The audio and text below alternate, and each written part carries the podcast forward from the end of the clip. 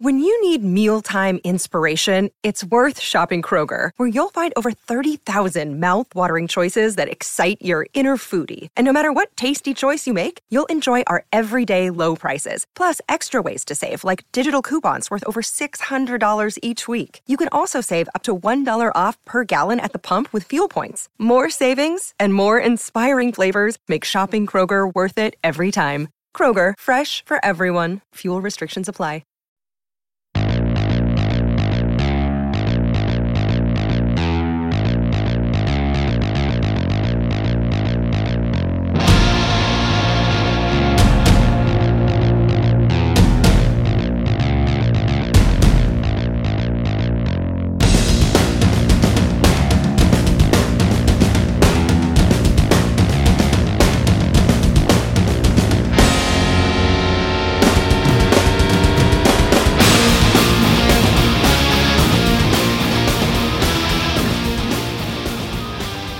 Good evening, everybody. Welcome back to the Hook Rocks, the Ultimate Rock Community Podcast. This is Jay Scott, your host for the next hour or so. Hope everybody's staying healthy, staying safe. Looks like we're going to be opening up here, at least in Chicago. I don't know what everybody else is doing in the rest of the country. I know some places have already began, you know, reintegrating and reopening the states, and and uh, depending on where you're at, you know, there's just different types of regulation and different types of uh, stipulations that you've got to adhere by.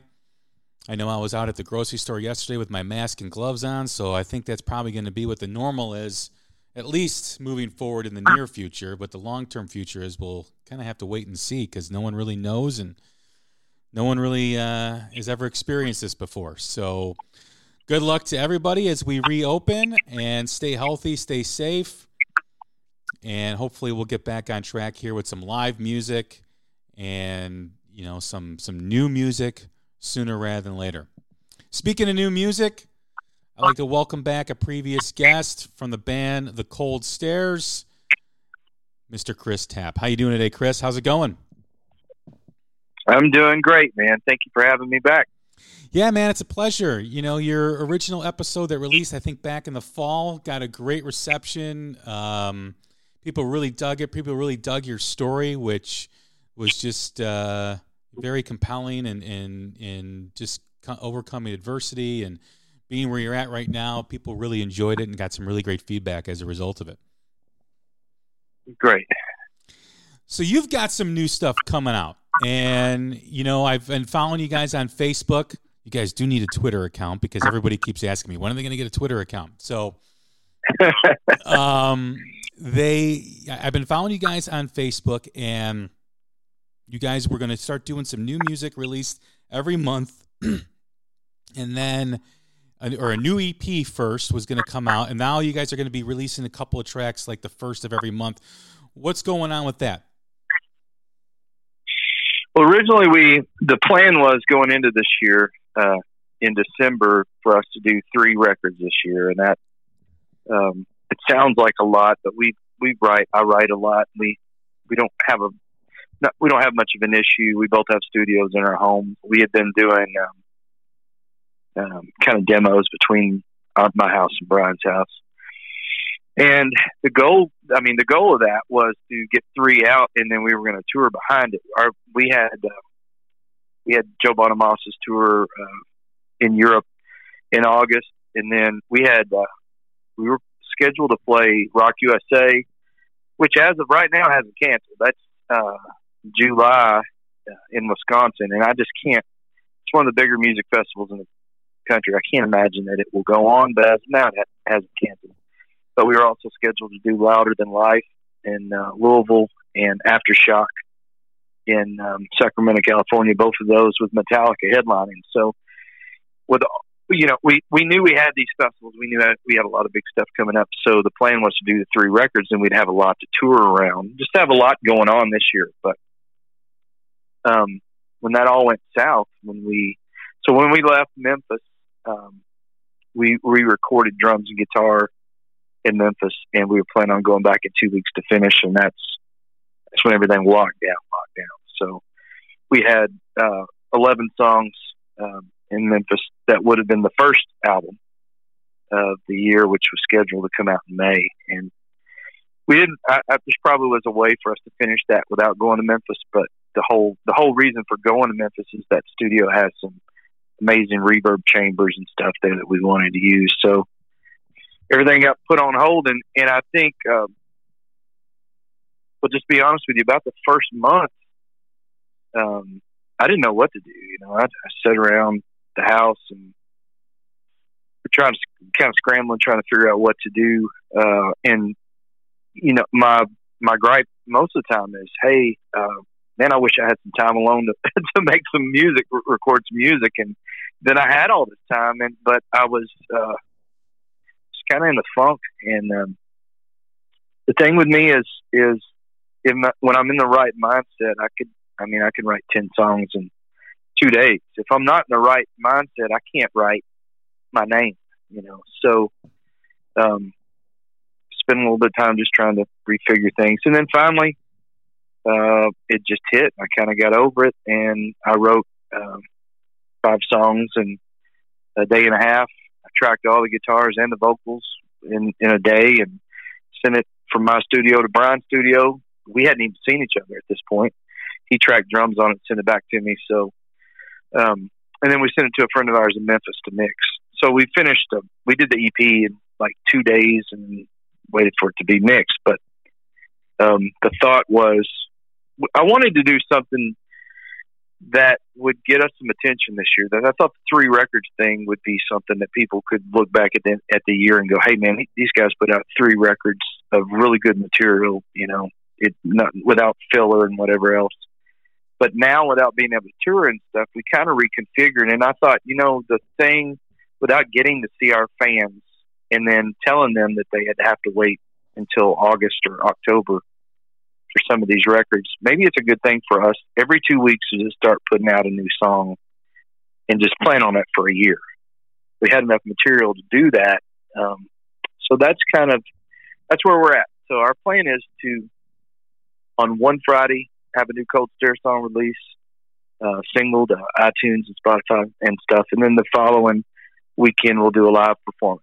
You know, it's stream online until we get out playing again. But I think it, you know, listening to some podcasts and stuff of kind of where albums are at anyway. But you know, maybe that's maybe that's a better way for us to engage with our fans going forward is continually putting out new stuff I still like the album format. So as the singles, as ten singles come out that would have filled an album, then that album will be filled on Spotify. And if you want to listen to it in album form, it'll be on there. But just trying to kind of refigure, reconfigure things, and and do something that we thought the fans would want, and also try to do something that somebody else is not already doing. When you think about 2020, you know, ending 2019, going into 2020 and looking forward to this year. You mentioned a lot of things that were happening, and you know a lot of things now have had to be paused. How does that make you feel? Like, like where, where? I mean, different people I've asked a, a similar question to have, you know, have mentioned, well, you know, we're all in this together. It's not like we're on this alone, but I, you know, there was a lot of momentum for a lot of bands out there leaving 2019 into 2020 and it's all stopped. And, uh, you know, obviously at some point we're all going to come back out of our caves and our homes and, and get, try to get back to what is now the new normal. But what did that, you know, was it frustration? Was it, what kind of emotion did you guys have, you know, go, go through when, when all this was happening? Well, in December, looking forward to this, at looking forward at this year, you know, I was kind of feeling like, man, we're finally there. We're finally, you know, we're finally at a point where, okay, we're playing the three biggest rock festivals. We're doing getting back over to Europe.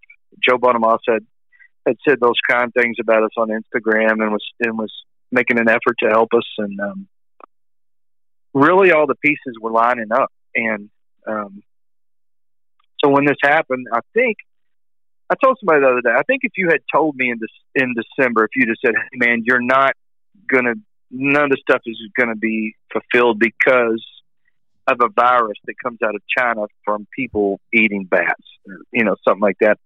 I just wouldn't have. I mean, you might as well have said there's aliens going to come, and I probably would have believed that equally as well. So I was just kind of stunned.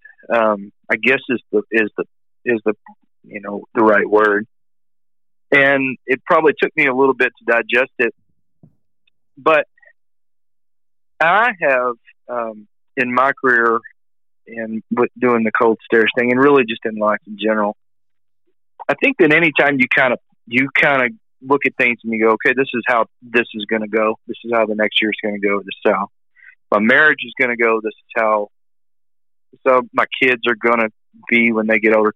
Anytime you you do those things, I think you set yourself up um, to almost it, it almost every time it's going to change. If that's one thing I've learned about life is that it it's it's always never it's it's never going to turn out the way you think it is. And um, I think once you get to a point where you see that and you go, okay, I know everything's fluid.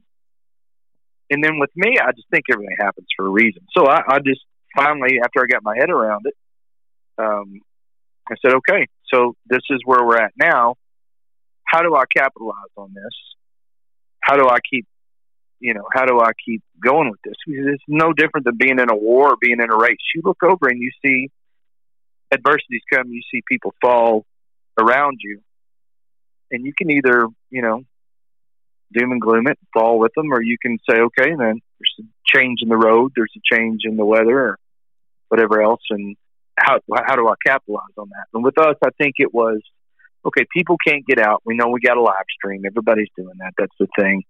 Um, what else can we do? Well, what what can we give our fans that would put a smile on their face you know, if they get a free song every other Friday, um, and that helps us connect with them more, then you know, then that's it. And then um, just looking at other ways, you know, so other things. So now we're we're capitalizing on some things, but we don't have the overhead that we would have with the touring. Obviously, we don't have the the income coming in as well. So how do we recoup that? How do we, you know, get around those things? And we're still kind of figuring those things out. Um, but you know, I think with everybody, um, I felt you know I felt horrible.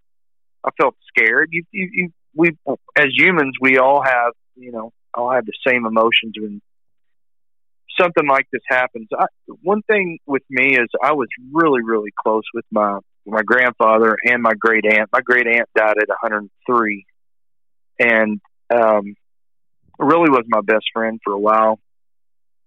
And I would go and have you know three or four hour conversations with her in her last ten years of life uh, weekly, um, and I I really got that firsthand knowledge of what the Great Depression was like, uh, what it was like. She was a mail uh, carrier. She worked at the post office during World War II. What it was like to um, to hear her tell the stories about the letters and everything else. So I know it's scary right now, and I know there's a lot of stuff going on, but I I, I don't I don't believe the hype when people say it's worse than the Great Depression, this and that, because I, I'm also a student of history and I've studied those things, and and not that it's not bad, and not that people haven't lost things, but I am. I'm just not going to get. It, it would take a lot to really get me scared, and I don't know that I. You know, I don't know. I I I, I probably look at things a little bit differently than most people, but um, I'm pretty optimistic in general. I know you've dealt with some, you know, adversity prior to 2019. We talked about it in the last episode. You know, whether it was the, you know, the the album that you know was held hostage, you know, with the music, or it was with being sick.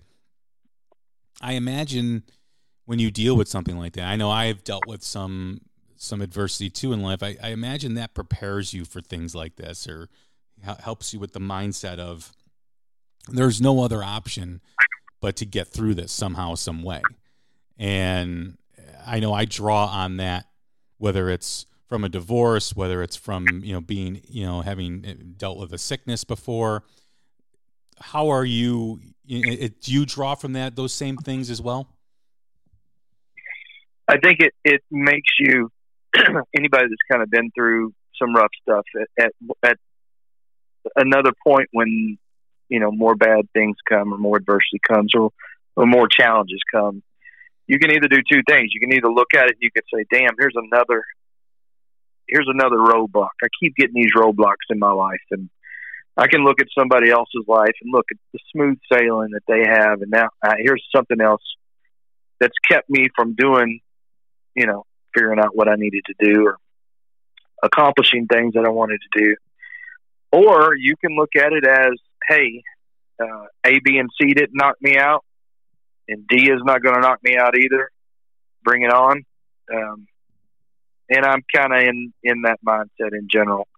Um, I just I don't think that it does any good to sit around and, and have a pity party about it. And I just I don't not much for excuses.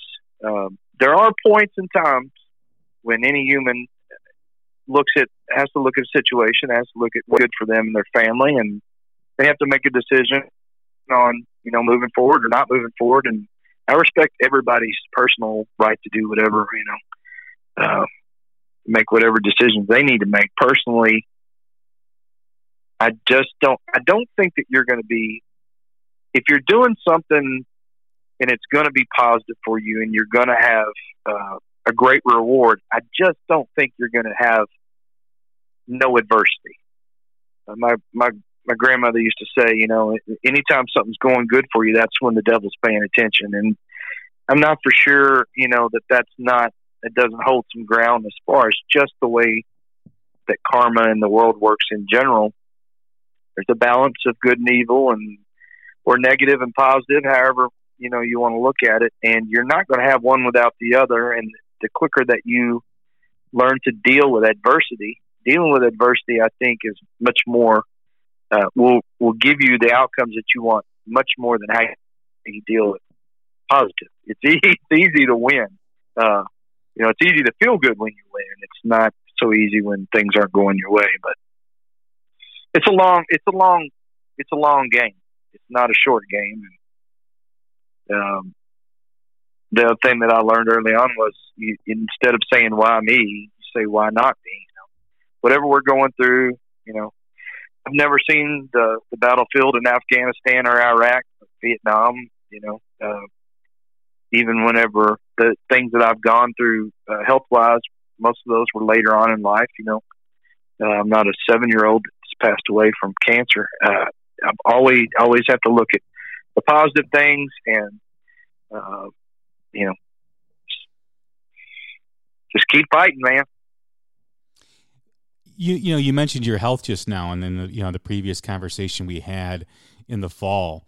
You know, with all this going on, with the pandemic really affecting people with pre-existing conditions, how does that? How do you deal with that? You know, how do you deal with the fact that hey, you know, I'm going to be playing shows at some point.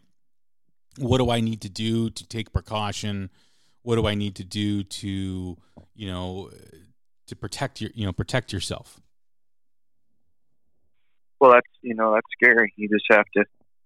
I just have to trust that everything will be all right and be as cautious and um, smart about things as I can, and um, you know just take it serious. You know, we're all going to go sooner or later from something. I don't.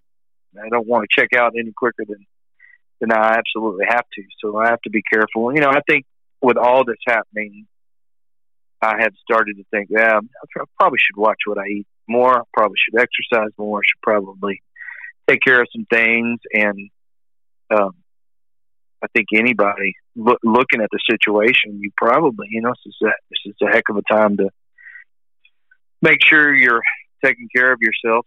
Um, but I mean, it, I hear some people say, well, you know, it's not that bad. It's just a little bit worse than the flu or whatever else. But you know, John Prine's dead, and he wouldn't have been if at this point if he hadn't got COVID. And, um, there's a lot of other people that I that I know and that I've seen that have died from this, and I keep you know, I think I'll probably have some animosity and some anger when this is all over at something or somebody that this took some people took some people's lives and took some people away from their loved ones for for some pretty stupid reasons, you know.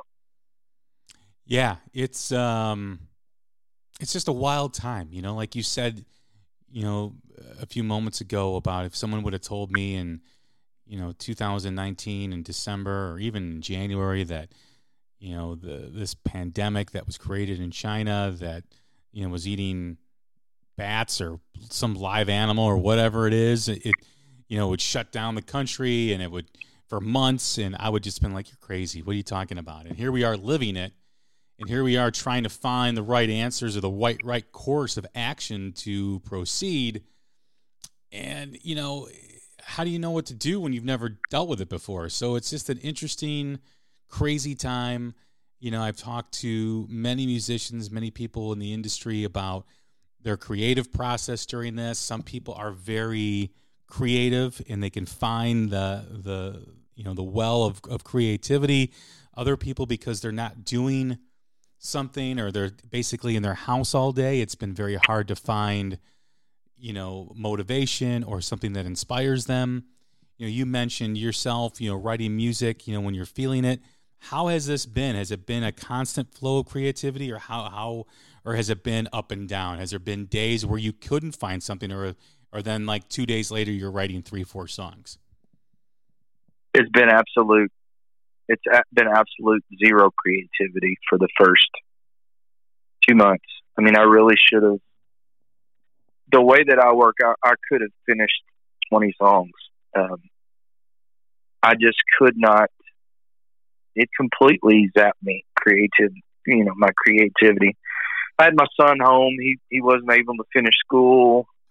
My wife's worried about keeping her business open. I just, and I kind of felt like I was living in a dream, and I just I couldn't. It, it and really, to be honest, that's probably the first time it's ever happened in my life where I really just got knocked out of being creative. So I bought a bike, rode, you know, ride bicycles with my son. Um, watched, you know, bunch of kung fu movies and and uh, westerns, and showed my 13 year old son Sanford and Son, and made through about 70 episodes of that. And then one day, uh, I was just, I finally, just, you know, I'd sit down at the computer.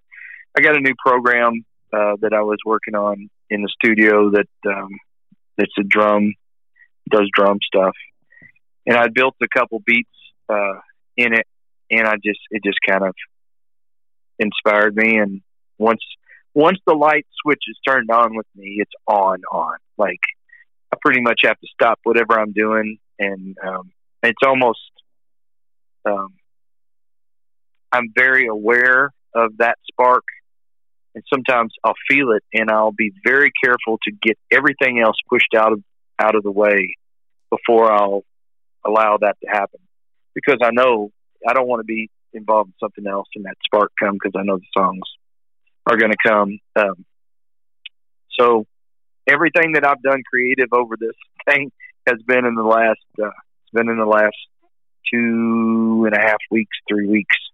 And I was I was dead up there until this point. And I think watching the news and listening to talking heads on both sides of the aisle and just our our media is so vile and so sick. And I think Washington in general, in my opinion, is the same way. Kind of, I had that creative when that spark opened up. I just opened up the floodgate for all the emotions of of that. So I, I painted a picture with this EP that's pretty, pretty dark and mean, uh, but it's it's kind of focused on uh, a lot of our leaders and a lot of our of our media's hypocrisy, and just kind of you know it's being it's, disgusted with that. Yeah, you know it's amazing you know because i have a i have a pre-existing condition. I have diabetes. So i wear a mask and i see a lot of people wearing masks when they go out now and i think that's great. I think that's a positive thing. You know people don't want to get other people sick and they don't want to get themselves sick. It's hard to believe that wearing a mask has become a partisan issue you know it's like i i, I i'm just I, that should not even be in the equation you know what i mean it should just be like, hey, this is what we need to do. It's you know? so stupid. Yeah, it's so it's so stupid that going into this, we have conditioned ourselves and talked to ourselves. This this thing about not judging people's appearance or their lifestyle in the last three or four years. So we're going to. I'm going to walk into a pharmacy a year ago and see somebody dressed up as a cartoon character, and I'm not going to judge them for that because our culture has said, "Hey, everybody's got a right to their own thing and don't judge." But yet, all of a sudden, somebody wearing a mask for their own healthy for their own health or for the someone else for someone else's safety, they're choosing to wear a mask so they don't give it somebody. Else. All of a sudden, we're going to criticize that. It seems absolutely asinine to me. I, yeah, I, I, I don't I don't get that at all. Uh, my wife was in the store the other day, and, and a guy was in there without a mask, and he was talking loudly and making some really stupid comments. And look, man, here's the problem: we in the world right now. We, I mean, it's probably no different than ever.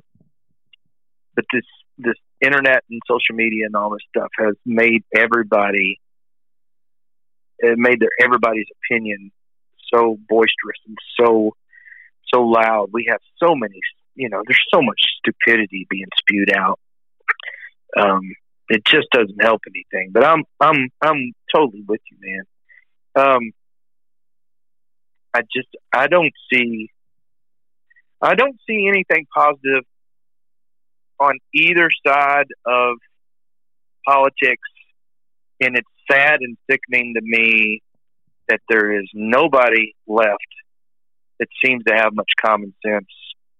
Um, that you know, you have to if you if you agree with point A, then you have to be this kind of person. If you agree with point B, you have to be this kind of person. Where the whole time I was growing up, the people that I idolized and looked up to and admired all were people that said, "Hey, man, I kind of feel like A, but I don't know this B thing." But let's let's have a discussion about that. You know, it's just being open minded. Always seemed very American to me, and seemed very, um, you know, something to aspire to. And and right now, it seems like everybody wants to put everybody in a box and tell everybody how they are. I, I think it's disgusting. Well, it's the act of listening. Nobody nobody wants to listen to each other. Nobody wants to, you know, hear like you said, be open minded, but hear a different point of view. You know, it's always about what you believe, what you feel is right. Everyone else is wrong. Every on the other side is an idiot. Another side is a jerk. And I, I, I don't know where or how and when that happened, but it's just crazy. You know, I, I've, I've mentioned this a few times on the podcast. You know, and this seems so trivial now, but you know, we, we talk about if a liberal artist says something that's a liberal point of view, you got to boycott. If a conservative artist, you know, says something conservative, you got to boycott. Why do you got to boycott anything just because someone has a different opinion? I don't understand that. Um, yeah, know, I heard yeah. I heard somebody doing somebody did a podcast with um, I was listening to it the other day. I can't remember who it was, but they were talking to um, they're talking to somebody that was that had played with Ted Nugent for a while, and I don't I don't personally share any. I'm not. I'm, I don't I'm saying I have any agreements with Ted Nugent or any disagreements. I, I, I'm I'm completely. I don't. I don't care what Ted Nugent does in his personal life. And this person said the same thing. They said, "I Ted Nugent was nice to me while I was in the band. He was a super nice guy, and I never gave a damn about anything other than his music that he made. I was in the band with him. I wasn't in his church, and I wasn't his cousin, and I wasn't in." And I think prior to the internet, you know, I never, I, I never knew what Paul Stanley thought about politics. I never knew what Jimmy Page thought about, uh, you know, the president or or how he felt about Israel. It's like, I don't, I don't care about any of that. We we should honor our artists for their art, and I don't, I don't really think there needs to be a discussion on anything else. And I, I totally agree with you. I, just um, I'm not boycotting. I'm other than hurting animals or molesting children. there's not a whole lot that I really I don't care about somebody's politics if or or what they think about life differently than me if I admire their art. Just let me have the art. You know, it's the same as a plumber. If I hire a plumber and he comes over here and he fixes the pipes at my house and he's a nice guy when he comes in and he's respectful, I really don't care if he listens to rap or rock or country, and I don't care if he goes to the Mormon church or the the Muslim church, synagogue, yeah. whatever. You know, it's like. No, I, I agree. You know, I mean, I I'm I feel the same way about Ted Nugent, but I still love the song "Stranglehold." I still love "Cat Scratch Fever." I still love "Great White Buffalo," and you know, nothing's going to change on that. And I just don't know why it has to be that way. Why, if someone has a different viewpoint, you need to throw out all their records or throw out all their movies or stop buying their stuff. I just I don't get that. Why do you want to take the joy that something's given you for years just because someone doesn't agree with what you believe? I, I that you know that makes no sense. And I, and I hope we start to to go back to way things were, where we listen to people, where we value other people's opinions, and I think the world's a better place if we do that. I, I totally, one hundred percent agree with you. I just posted something the other day about uh, you know Roger Waters is is raising Cain again about something with David Gilmour, and the thing that I admire about Gilmour is he doesn't get involved in the rhetoric or the arguments. He just does his music, and that's. I'm trying to be more and more like that, and I, I admire people that can just turn down the noise and just make their art. You know.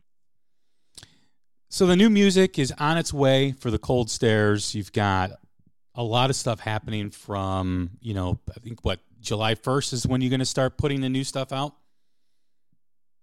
Well, we had originally the the first single was supposed to come out June 5th, um, but our distributor is about two weeks, about 10 days behind um, pushing music out just from uh, staff um, and, and being down with COVID. So I think what I'm going to do is uh, it was going to start June 5th. It's going to start two weeks after now. So I think that that's the 19th. And that first weekend, I'll probably drop two new songs, and then we'll be on a schedule. We'll be right on the schedule to drop a new Cold Stare song uh, every two weeks. And then for how long? Is that like 10 songs? So five weeks, you'll be release, releasing two per week? No, no, I originally thought 24 months, but I'm I am I'm locking down to 12 months. So 24 new songs for sure. I I if if the process works um, and the fans enjoy it and it and it helps you know helps our cause, I probably will continue doing that for the foreseeable future. Just because we've built a bank in, I've got 14 songs now um, ready to go, so that gives us you know what 28 weeks. Uh, that's on you know half a year that I've already got. Well, so that that frees me up for the next six months to go ahead and write some more. So, um, probably gonna I'm just gonna I'm gonna see how this how this works. I've committed to the fans for the first 12 months, and that's exactly what I'm going to do. And then if that works, we we may even release more music than that. We may throw uh, an EP or something in there. That that's the one thing that we don't, you know, it's the one thing that we don't have a, a slow down button on is writing and recording. So it's interesting that you guys have a, the flexibility to change course in making music, you know, or putting out music, I should say. You know, a lot of bands that may be bigger or have a bigger stage don't have that flexibility. I imagine for you guys that's a benefit for you and your fans. Well, I think that um, bands that are self-releasing albums have that flexibility. Bands that are on record labels probably do not. We um, had three label offers, the three labels that we were talking to uh, for this next record, and if if we went with any of the you know any of the labels and including our last label anti fragile um that i mean they they wouldn't want to do it like that i don't i can't foresee how a label deal would work when you're not releasing when you're just doing singles um, that would that would be smart, that would be wise, especially if you're not touring right now. Now, I don't know what the label would provide. I mean, if you really look at it, um, you know, I, I think for a rock band that's proficient and that can uh, play the instruments and go in and you know record, you can make a record for three, three to four, three to five thousand dollars now. You know, used to be a, quite a bit more than that. Um, so if you can come up with that capital to do that, then the other capital that you would be seeking from the record company would be uh, PR and and some other stuff, and a healthy budget for that, you know, might be ten grand. So even that, if you can bust your butt and do some fundraisers or Kickstarter, or you know, you're smart about your income that's coming in. Uh, we put a lot of our income that comes in back in the band. Do that, then I, I don't see a, a point in signing with the label. And if you're not signed to the label, you can do whatever you want to do. And so that is one of the the, the flexibility uh, is one of the the aspects of us releasing our own music uh, that we enjoy. Plus, you don't have to deal with any of the politics too. You know, I mean, you're making the music, you're making it how you want to make it, how you hear it in your ear and your mind, and you're able to put that right directly into the fans' hands, which is really an awesome process. I mean, you know, I, I grew up years ago where that just didn't happen. You know, and I think with social media and the internet, it gives a lot of artists like the Cold Stares to develop a following, but also have a different relationship with the fan that maybe you wouldn't have had had you been around 10, 20 years ago, been on a label and, and not been able to do the things creatively, you know, creatively that you do now. Yeah, I think, um, I mean, it's obviously things are way different than 10 or 20 years ago. I, it, 10 or 20 years ago, we, we might would had more income coming in off the record, but the label would be taking a lot, but we definitely wouldn't have, I mean, I get messages and emails, um, stuff from people in Australia, Sweden, and Japan, and um, Italy. Uh, I get those messages every day that we wouldn't, you know, we wouldn't have seen that kind of stuff from a record label or record deal ten years ago. So the aspect of that in social media um, is, you know, it's like what we're talking about. You just have to adjust. The the, the landscape's differently. Landscape is different now, and so how do you do you navigate it versus then? And I will say with the record deals that we've had, um, the only record deals that we have taken, the deal with Small Stone and the deal with Anti Fragile, um, both of those labels and both of those guys, uh, Scott Hamilton and uh, Tom Serrig, both said, "Hey, do whatever you want to do." Neither one of those guys um, asked us to change anything on the album. Asked us to I mean, I had complete control over the artwork, over all the songs, and um, everything else. So the only deals that we've ever taken have been where we we retain creative control. Early on, um, when we went through the deals and we were looking at Hollywood Records and um, Island and some of those things, yeah, they um, they would have probably scoffed at half the you know any anything with a religious theme probably wouldn't have been on there, and then we probably would have been putting out one record a year, and everything would have been quite different. So um, I always recommend and, and would advise anybody that's an artist to, you know, you want to. That's part of being. That's part of being an artist is having creative control. If it's if you're partnering with somebody that you really admire and you want their input on it, then that's one thing. But to have somebody at a record label that, that doesn't make art, so you what you're going to have in your art, I think it's fairly ridiculous too. So. What excites you about the new material? You know, I mean, last year the Ways album was one of my favorite albums of the year. It's a phenomenal record. Now, as you have evolved into making new material, what what excites you? What's different about this stuff than previous material? Um, the first four songs that'll come out over the next couple months are the the EP songs, are the ones we did at the house um, my house studio and Brian's. They they're they're quite different from ways um, guitar wise. I've, I've, I got an endorsement with Fender uh, last year, and I've been using some different guitars and some different pedals. So this this EP, the first four songs that that will come out this year are fuzzy and um, they're just uh, they're a little bit different than they're also different because we didn't write them in the same room. You know, sometimes Brian and I'll jam through something and I'll write lyrics to it, or these us writing, putting this together in two separate spots made it a little bit different. But after these four EP songs are out, then the songs from the Heavy Shoes record will start coming out, and those were recorded in Memphis, same studio we did um, the Ways record, and they're they're quite a bit more like Ways, um, a little bit more bluesy.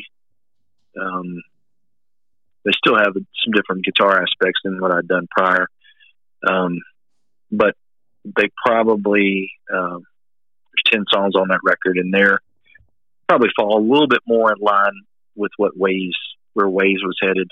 This EP is kind of coming out of left field. Um, I, I wrote the drum track in the basement, and I wrote all the stuff around it, and um, it's just a, it was just a different process that uh, the output of that is a little bit different, and I wanted it fuzzy and mean, not necessarily what I would do live or what we would play live. I wasn't really considering that. I was just trying to be, you know, that spark like we talked about it happened. I was just trying to be creative and so they're a little different. I'm, um, um, and it's also the first time we've done. We've always produced our own music. Uh, this is the first time that we've recorded it completely in our own studio. So I was a little apprehensive about um, hoping that it sounded as good as Ways in a different way. But uh, you know, we were really happy with the Ways record, and sonically we wanted to be on par with that. When you're writing music, when you're writing music, you know the lyrics to songs, and you're trying to tap into the vulnerability of that something happened to you, or writing about a life experience, and you got to reconnect with that experience, good or bad.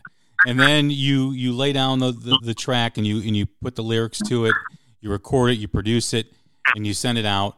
What type of feeling do you get when you wrote something personal and you had to reconnect with it all over again to now you're waiting to see what the fans connection is to it is, is that in your mind when you're doing something or do you just write for yourself and hopefully people will enjoy it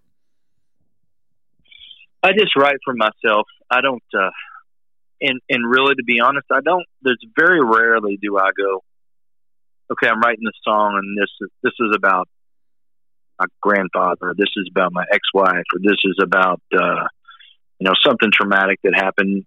I don't usually write from that um, from that narrative. Um, usually, you know, it's it sounds crazy, but usually, I just once that spark happens and I kind of open up, I don't really. It's like, almost like I'm unconscious. I just write what comes out, and then a lot of times, looking back on it later, I go, "Oh, I know where that came from," or I can see um, I can see where that strikes a nerve in me. You know, um, there are a couple times that I'll write. i I'm thinking about something specifically, and I've written a song about. It. I wrote a song about my wife on the last record. I, but even that, I, I, I wrote it out of love. I didn't write it out of hey, I'm I want to put a song on a record. Uh, I just had it. I had no intention of putting it on the record, and then just got on it. Our label liked it and wanted to put it on the record. But um, I worry that our fans will enjoy something sonically.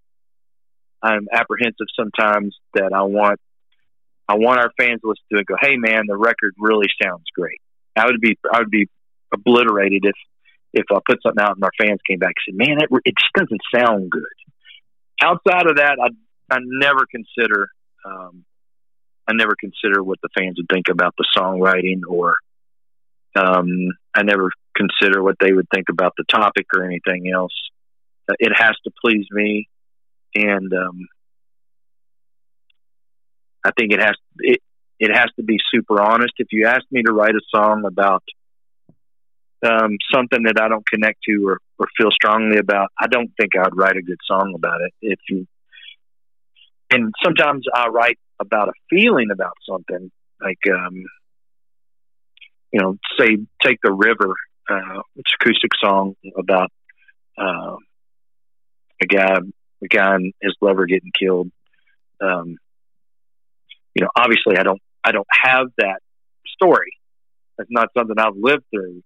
But I came from a town where that kind of narrative could happen, and those characters in that song are in that town, and also when I'm writing something like that, I'm thinking it's an homage it's in the storyline of something that Johnny Cash and John Prine and, and the people that I admire, it would be in their realm. So it's not necessarily a song about something in my past, but it's I'm it's a song that fits in somewhat in a box for me as far as the components that I'm trying to to put in it. But um, I think if you're trying to write things that you think other people because you think other people are going to like it, that's a pretty tough. that's a, that's a, try to do that early on as far as getting a record deal, trying to write songs I thought the label would like. And the only kind of success I've ever had is writing things that are honest and true to me. So i I'm sticking with that. With the new music coming out, you know, the strong record last year with Ways, was there a conscious effort to stretch yourself and try to do things differently on these recordings, on these albums? Um, or was it a fine tuning of what you guys have been successful at? Yeah, I think every time, uh, every time we go to start a project, I mean, I don't want to record. Um, I did a, I did the Ways record, and I was really proud that it had three different components. It had acoustic component, it had more of a bluesy tone, and it had a heavy tone. So I've done that. I don't really want to do that again uh, with the Heavy Shoes album that would have been the follow up to Ways.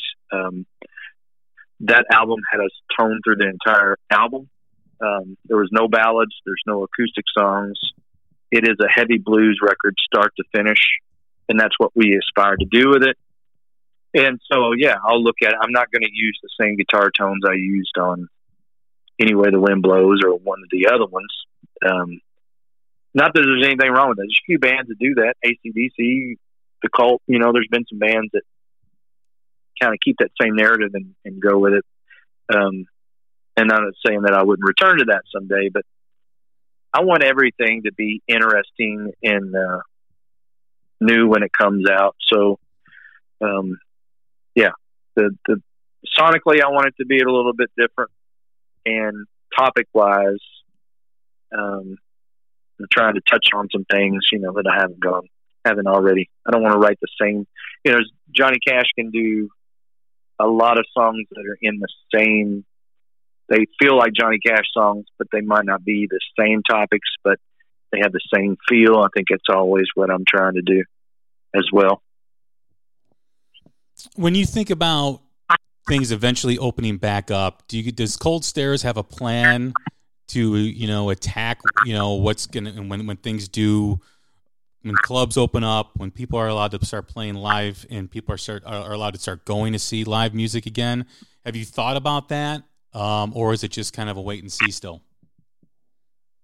No we're already looking forward to it. I mean we so the bonamassa cruise has moved to august of uh, 21 um, louder than life has moved you know it's a new date in 21 so everything that we had that canceled, um, we had a West Coast run that had some festivals and some other big shows.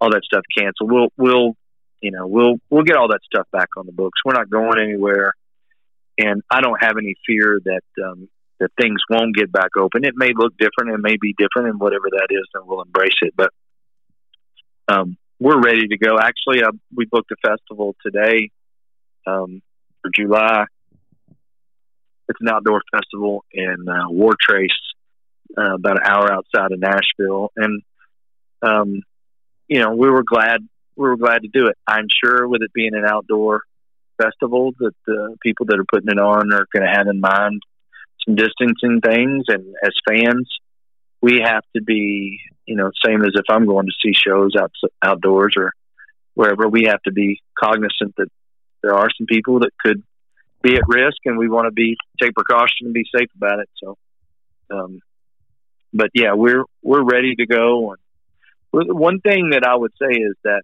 um, you have to look at at like I look at this thing as we should have been doing live stream concerts before this.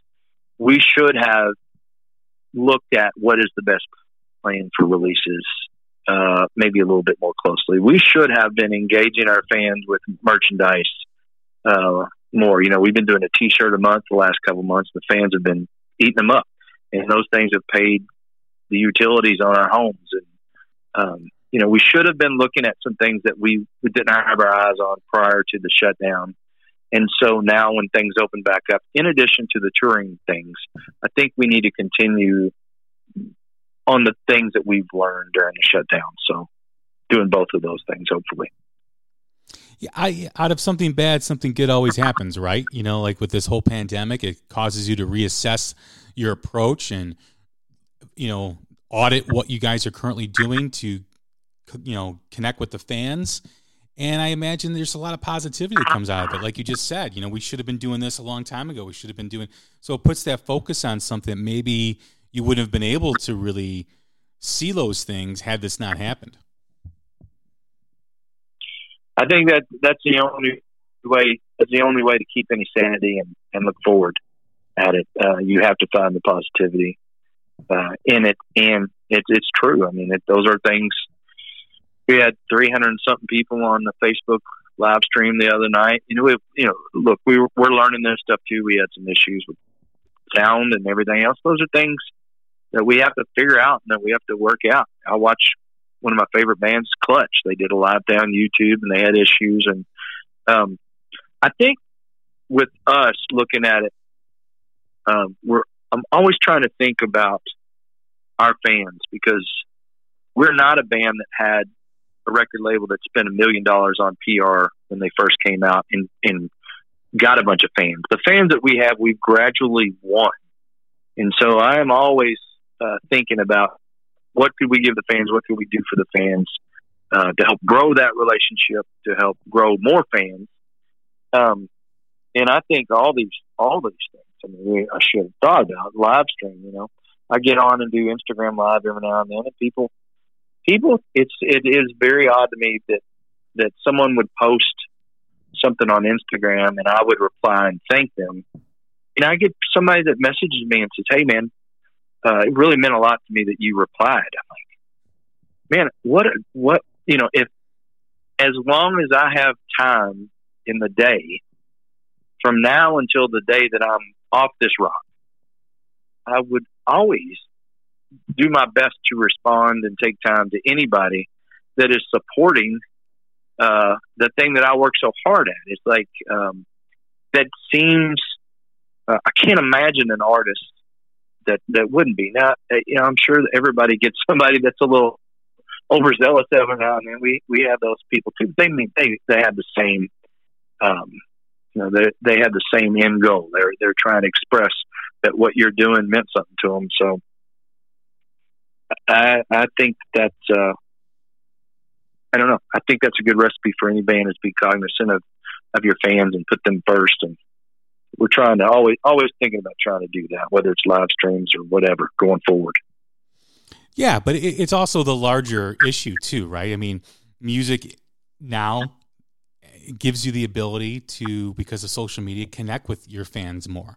And you know, fans have the ability Absolutely. to, you know, so that's all a great thing. That's all. I think that's you know a, a wonderful aspect of how music is now. Whereas you know, when I was growing up, I couldn't imagine connecting with an artist that I liked and having them communicate with me and having a back and forth on social media. I, I could I couldn't imagine that. And there was always a wall there that doesn't yeah, really exist and, now. And yeah, it's still crazy to me. I, I mean, I, I have conversations with Joe Bonamassa every now and then. I have conversations with David Grissom. I have conversations with people that I idolized um, because of where we're at, and it's it's it's it's unreal. I haven't haven't said that. I think whenever I was a kid, the the guys that I really idolized, uh, almost didn't. I, I almost didn't want to know too much about them, or I don't know how I would have been. You know, I don't think there's any nervousness now. I can't imagine meeting somebody because social media and everything else. I I feel like I know everybody anyway. You know, you you feel like there's not that many bands that kind of hold it close to their chest that you don't know you know, there's or there's much mystery left. But you know, I probably would still be like that. And put me in a room with Eric Clapton, I probably would, you know. But in in general, we're all kind of out there now. You know, can see you can see it all. John Mayer, you know, John Mayer's on there being personal on Instagram is as personal as personal can get for a long time. Sometimes I don't, you know, sometimes I mean, you might not want to be that close to your artist. You want to revere them from a distance, and that way you can keep them on a pedestal. You know, I don't know. The new music is going to be coming out in June. I've had the pleasure to listen to one of the tracks uh, that you sent me. It's absolutely phenomenal. Your fans are going to love it. Um, the song is "The Wicked and the Cursed." It's got a great vibe to it. It's got a great sound to it, and looking forward to more stuff. What are I mean? Is that is that the first single that you guys are going to be releasing? Yeah, that that's the first one. That's the first one out, and I'm thinking of all of them a little bit differently than singles or albums. We're just going to start. I mean, here's the thing: if it's not good enough to come out as a single, I don't think we should put it out. So, and, and that doesn't mean that we think it's catchy enough to be a single or anything else. We just want them all to be that strong. Um, but that's the that's the first one coming out. And it's the first one that we kind of finished, and that's the only reason there. You know, it's not that I have a preference for it. I particularly like that one because the guitar stuff on it, but um, they're all you know. I like I do like them I like all these all all four of the new EP things were a nice break and departure. Well, looking forward to the new music. Uh, like I said, I heard the first track. I was blown away by it. Couldn't stop listening to it when you sent it to me. Looking forward to more stuff. Thanks again, Chris, for being on the podcast. Another uh, you know great conversation. Always uh, enjoy and appreciate your time. Thank you so much for having me again. I really appreciate it. Once again, everybody, that's Chris Tapp from The Cold Stares. I'm Jay Scott. This is the Hook Rocks, the Ultimate Rock Community Podcast. Stay strong, stay healthy. We'll chat again soon. Thank you.